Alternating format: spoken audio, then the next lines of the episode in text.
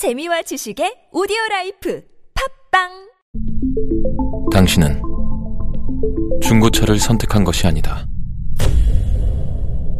당신이 선택한 건 최초라는 자부심이자 경계 없이 누리는 편리함이며 BMW만의 격이 다른 책임감. 당신은 BMW의 선택을 선택했다. BMW 프리미엄 셀렉션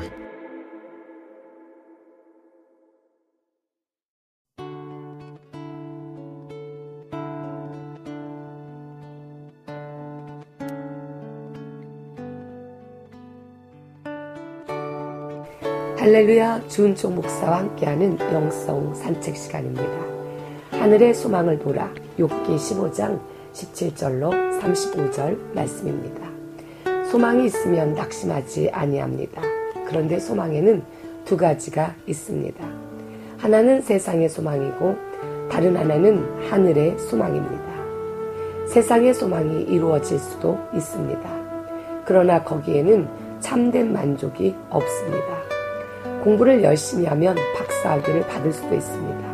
그러나 정말 박사가 되고 보면 생각했던 것만큼 굉장한 거, 만족스러운 것은 아닙니다.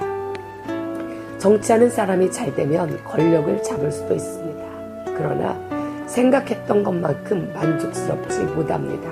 그러기에 높은 지위에 있으면 있을수록 사람이 폭삭 늙는 것을 봅니다. 연애를 하다가 결혼을 하기도 합니다. 그러나 결혼을 하고 나면 연애 시절에 꿈꾸던 그 결혼하고는 너무 다른 현실을 느끼게 될 것입니다. 가까이서 보면 천사인 사람은 아무도 없습니다. 결혼하고 나서 실망하는 사람이 얼마나 많은지요. 장사한다고 해서 다 돈을 벌어 재벌이 되는 것은 아니지만 돈을 많이 버는 사람도 있습니다. 그런데 돈을 벌기 전에는 돈만 있으면 안 될 것 없고 못할 것 없다고 생각하였지만 재벌이 되고 나면 거기에 만족이 있는 것이 아닙니다. 돈으로 못하고 안 되는 일이 너무 많습니다. 이처럼 세상의 소망은 이루어져 만족한다고 해도 그 만족이 얼마 가지 못합니다. 잠시뿐입니다. 지나갑니다. 세상의 소망이란 밖에서 볼 때는 굉장한 것 같지만 막상 얻고 나면 별것 없습니다. 그 이유가 무엇일까요?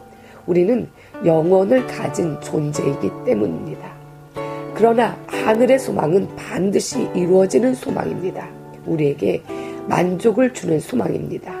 그래서 성경은 너희는 하나님을 바라라고 하십니다. 사랑하는 여러분, 우리에게는 이런 참 소망, 하늘의 소망을 허락해 주셨습니다. 이 소망은 우리에게만 주셨기 때문에 믿지 않는 세상 사람은 알지도 못합니다. 그러면 세상 사람들의 모습은 어떨까요? 내적인 평안이 끊임없이 흔들리고 있습니다. 주위 사람들이 보기에는 평온해 보입니다.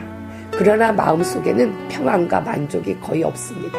20절에 아기는 그 일평생의 고통을 당하며 라고 했습니다.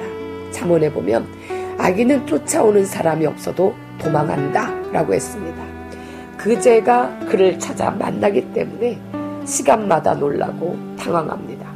그리고 강포한 자의 수는 작정되었다고 했습니다.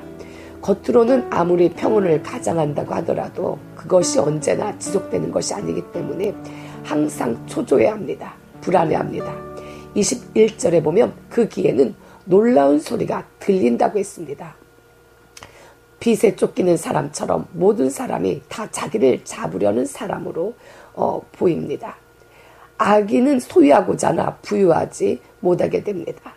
아기는 그가 얻은 것을 지키려고 했었지만 헛된 일입니다. 그 재산이 남아있지 않고 없어집니다.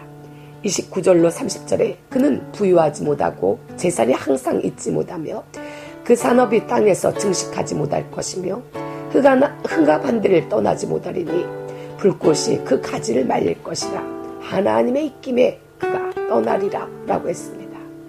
우리는 여기서 교훈 받은 바가 있습니다. 본문 31절에 그는 스스로 속아 허망한 것을 믿지 말 것은 허망한 것이 그의 보응이 될 것임이라고 했습니다.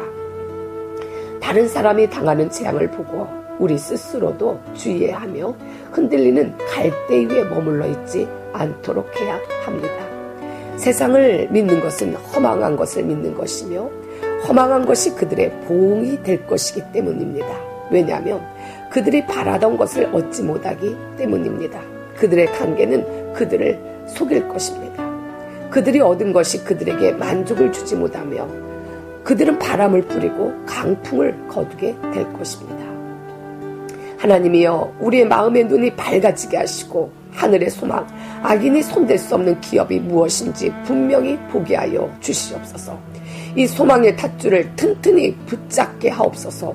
이 소망의 탓을 만세 반석 대신 주님께 걸 때 세상에서 믿던 모든 것이 끊어진다 해도 주님의 언약을 믿고 주님의 약속을 믿고 소망이 더욱 크게 하옵소서. 눈물로 뿌린 씨. 미국 메사추세츠 주의 한 작은 동네에서 있었던 일입니다. 14살 된 윌리엄이라는 소녀는 동네에서 평판이 대단히 나빴을 뿐 아니라 학교에서도 지도를 할 수 없었던 거칠고 못된 소년이었습니다. 더구나 그는 많은 학생들에게 점차적으로 좋지 않은 영향을 끼치고 있어서 학교 당국에서도 큰 문제였습니다. 그때 새로 부임해온 교사가 한 사람 있었습니다. 이새 교사는 윌리엄 소년에 대한 말을 듣고 그를 한번 지도해 보겠다고 했습니다. 동료 교사들은 말렸습니다.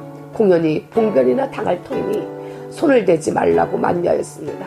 그러나 그 교사는 윌리엄 소년을 차근차근 관찰해 가면서 그의 형평과 성격을 분석하기 시작했습니다. 그는 희망이 없다고 낙인 찍히고 틀림없이 나쁜 사람이 될 것이라는 인정을 받고 있는 윌리엄 소년을 친절과 이해와 끈기로 지도해 갔습니다. 교사는 그 못된 소년에게 사랑이 무엇인지 가르쳐 주었습니다. 참된 자존심과 포부를 넣어 주었습니다. 그 교사는 눈물로 씨를 뿌린 것이었습니다. 놀라운 일이 생기기 시작했습니다. 그것은 뿌려진 씨앗이 싹을 트고 땅에 뿌리를 내고 자라는 것이었습니다. 이 소녀는 나쁜 버릇을 버렸습니다. 그리고 밤잠을 안 자며 공부를 했습니다. 그는 대학에 진학을 했습니다. 대학을 졸업할 때는 우등생이라는 명예로 졸업을 했습니다. 윌리엄은 계속 법률을 공부했습니다. 그는 결국 미국 대법원의 판사가 되었습니다. 윌리엄은 뉴욕주의 주지사가 되었고 드디어는 미국의 국무장관의 자리에까지 오르게 되었습니다. 그는 어려서 몹쓸 인간으로 점찍혀 버림받았으나 그 안에 있는 하나님의 형상을 본 한 교사의 지도로 이처럼 위대하고 뜻있는 일생을 보내게 된 것입니다. 이처럼 우리도 낙심하지 아니하고 세상의 소망을 보고 달려가는 것이 아니라 하늘 소망을 보고 그 속에서 참된 기쁨이 있으시기를 축복합니다. 이상은 주은총 목사와 함께하는 영성 산책 시간이었습니다.